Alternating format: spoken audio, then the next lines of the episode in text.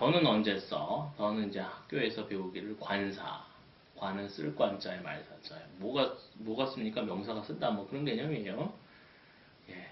근데 이제 모국어법에서는 그런 개념이 아닙니다. 예.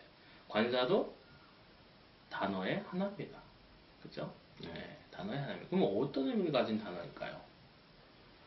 관사 자체가 독립된 의미를 갖고 있어요.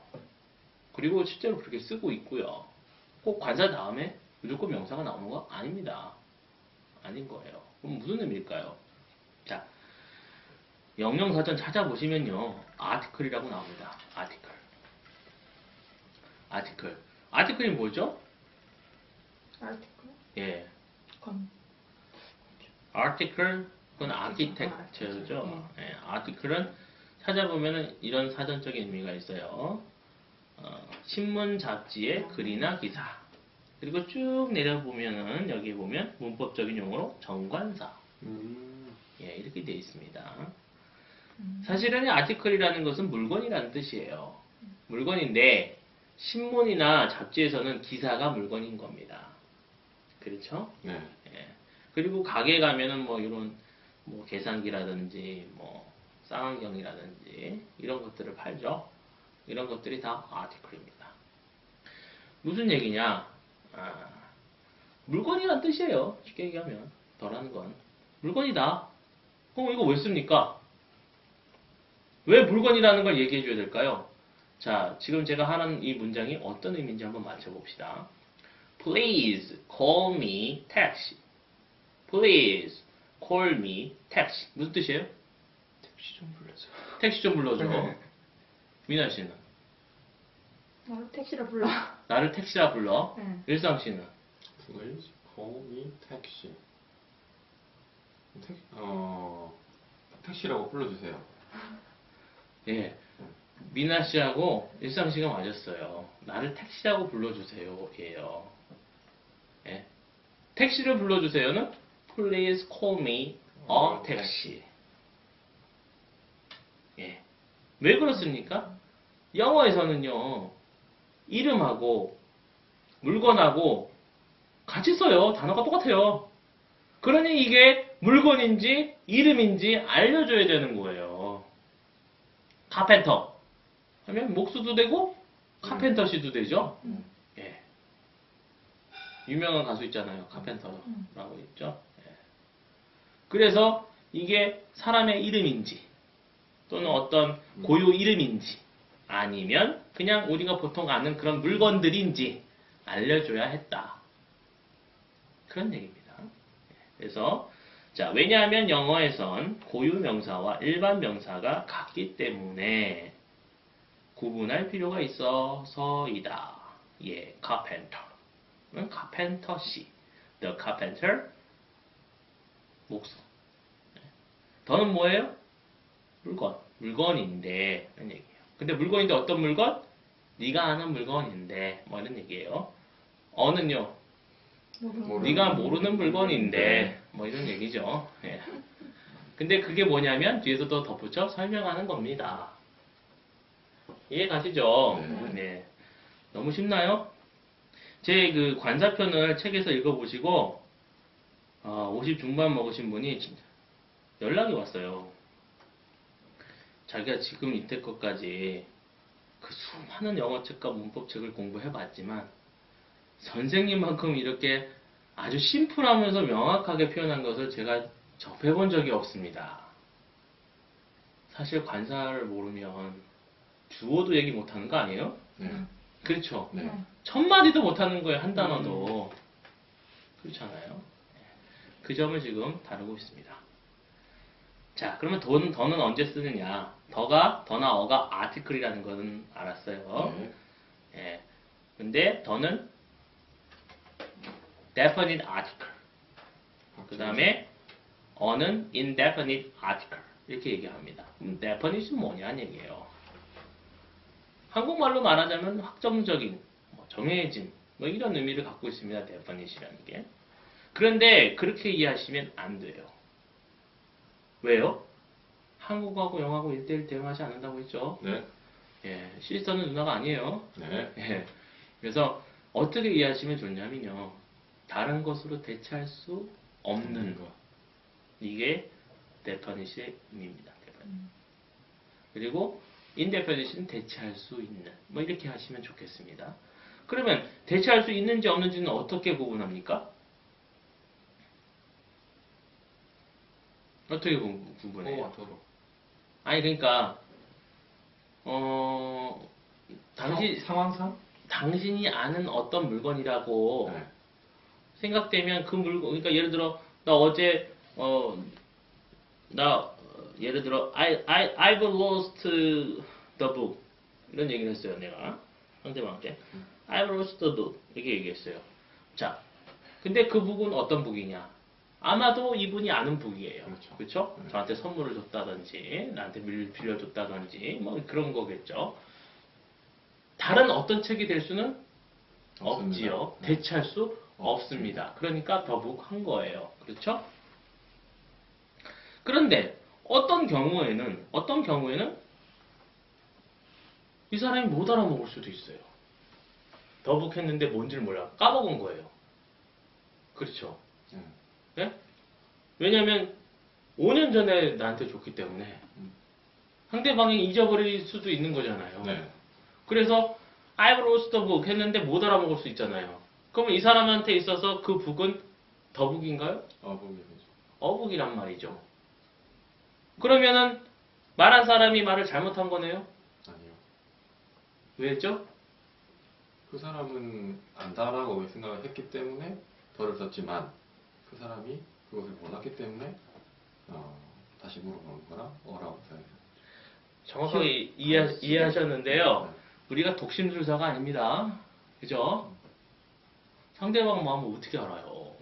알 수가 없는 거예요. 만약에 알아야만 쓸 수 있다 그러면 쓸 수 있는 말이 없어요. 그렇잖아요. 그냥 마음대로 쓰는 거예요. 말하는 사람이. 그렇잖아요. 3살짜리가 어른들 마음을 어떻게 알아서 안 쓰겠어요. 쓸 수가 없겠죠. 예, 그래서 더를 쓸 거냐 어를 쓸 거냐 마음대로 쓴다. 누가 판단합니까? 내가. 말하는 사람이. 주관적인 판단입니까? 객관적인 판단입니까? 주관적인 겁니다. 그래야만 쓸 수 있어요. 말이라는 건 뭐예요? 자기 느낌을 표현하는 거예요? 남의 느낌 표현하는 거예요? 아니에요. 자기 느낌 표현하는 거예요.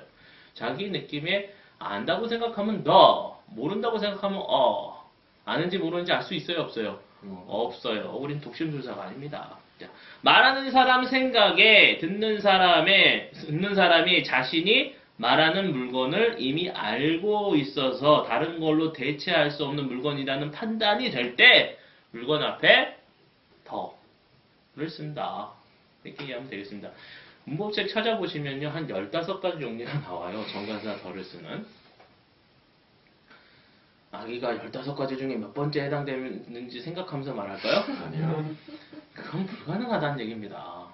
그러니까 그 55세 먹으신 분, 드신 분이 말이 맞아요. 죽어도 못 죽겠는 거예요. 15가지 생각하면서 말하라니까. 사실은 뭐였어요? 지 마음대로 쓴 거였습니다. 영어, 한국어에 어순이 있어요? 없습니다. 없어요. 지 마음대로 말하는 겁니다. 거기에서 규칙을 찾으려고 하니? 있어요? 없어요? 없습니다. 네, 정관사 더 마음대로 쓰십시오. 자, 그래서요. 문법 찾아보면 이런 말이 있어요. 낯선, 너무. 유일한 것 앞에 더를 쓴다. 유일하니까 당연히 안다고 생각해야죠. 네. 네. 그러니까 낯선, 너무. 모른다고 생각하면 상대방에 대한 무시죠? 네, 무시할 수 없습니다.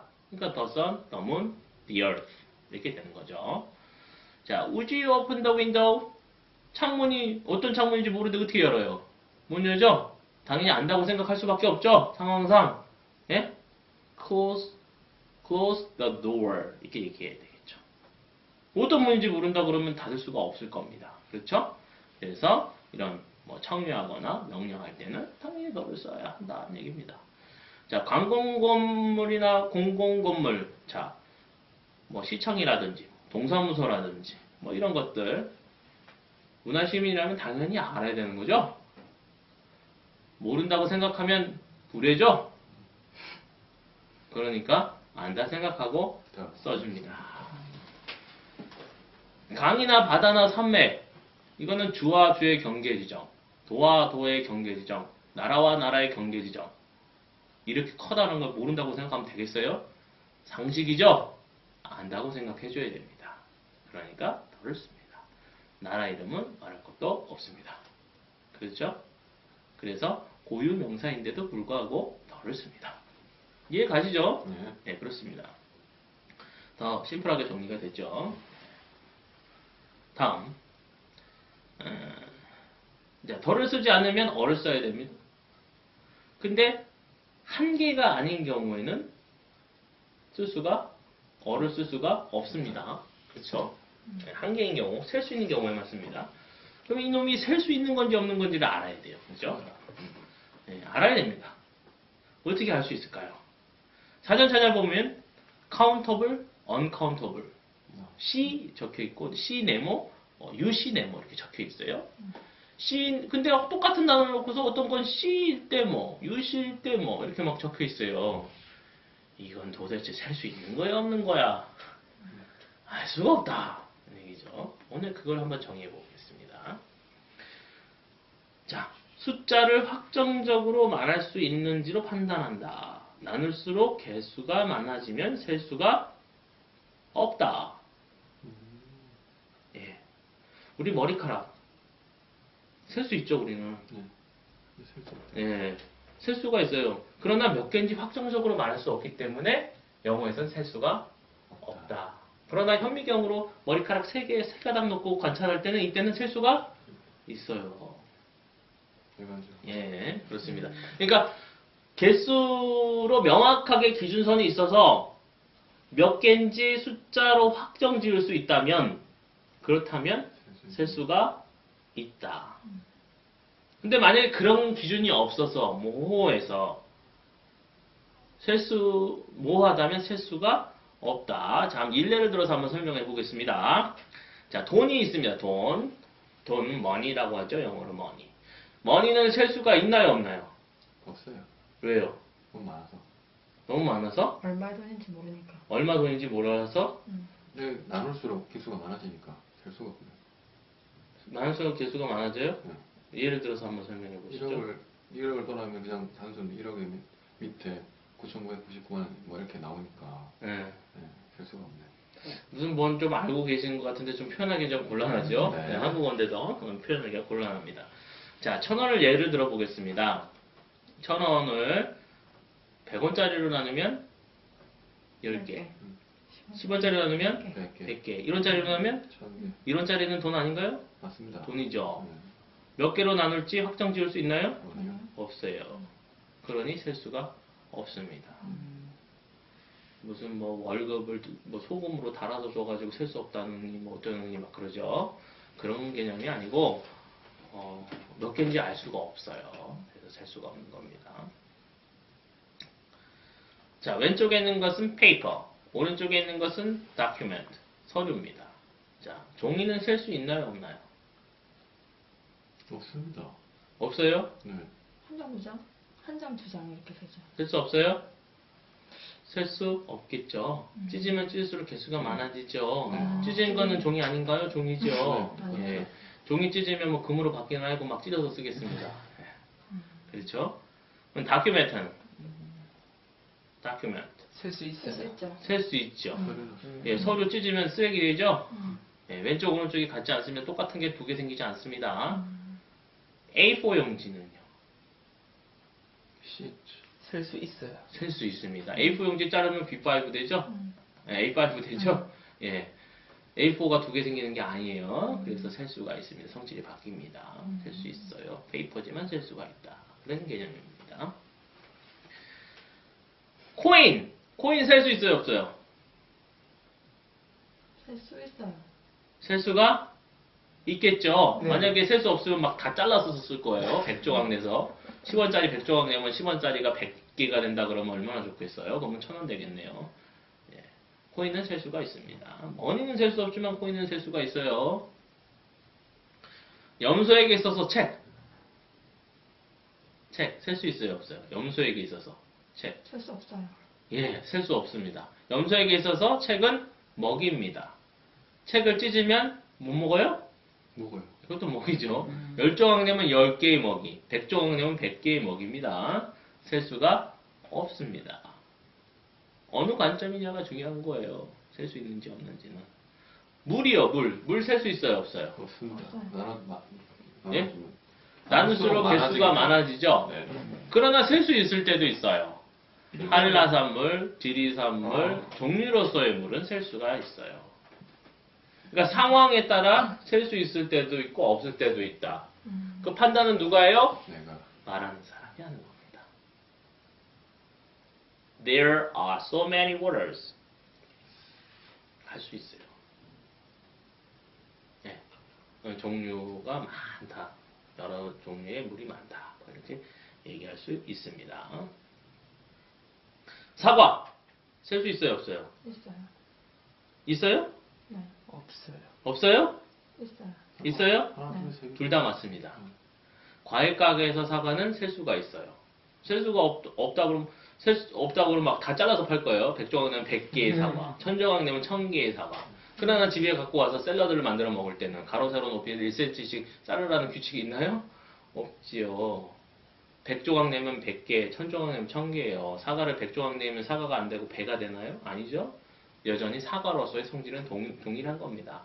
그러니까 먹는 경우에는 항상 셀 수가 없다. 네. 자, 그럼 제가 하는 말이 제대로 된 표현인지 한번 맞춰봅시다. I am eating an apple. 네. 제대로 된 표현인가요? 네. 아니다는 얘기예요. 왜 아닐까요? 원어민이 이걸 들을 때는 무슨 사과가 낑깡인가? 한 입에 넣게? 이런 생각이 드는 거예요. 사과를 쓸 수 있으려면 어떻게 돼요? 하나로서 하나의 객체의 개념을 갖고 있어야 되는 거잖아요.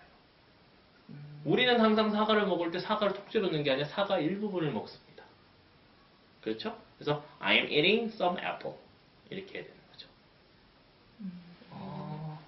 몰랐네요. 네, 이해하시죠? 물도 그래서 썼어요. 그러면 또 하나 여쭤볼게요. 미국에 가면은 교포 2세들이 있어요. 교포 2세들은 2세인데 한국의 그 영주권이나 뭐 주민등록증이 없는 교포 2세가 있습니다. 그 사람이 I'm Korean 이라고 얘기할 수 있나요? 없나요? 그러니까 미국의 국적만 갖고 있어요. 한국 국적은 없어요. 교포 2세예요. 한국 교포 2세예요. 그 사람이 I'm Korean 이라고 얘기할 수 있나요? 없나요? 없습니다. 없어요? 네. 있을 것 같아요. 있어요? 네. 현건 씨는? 모르겠어요. 네?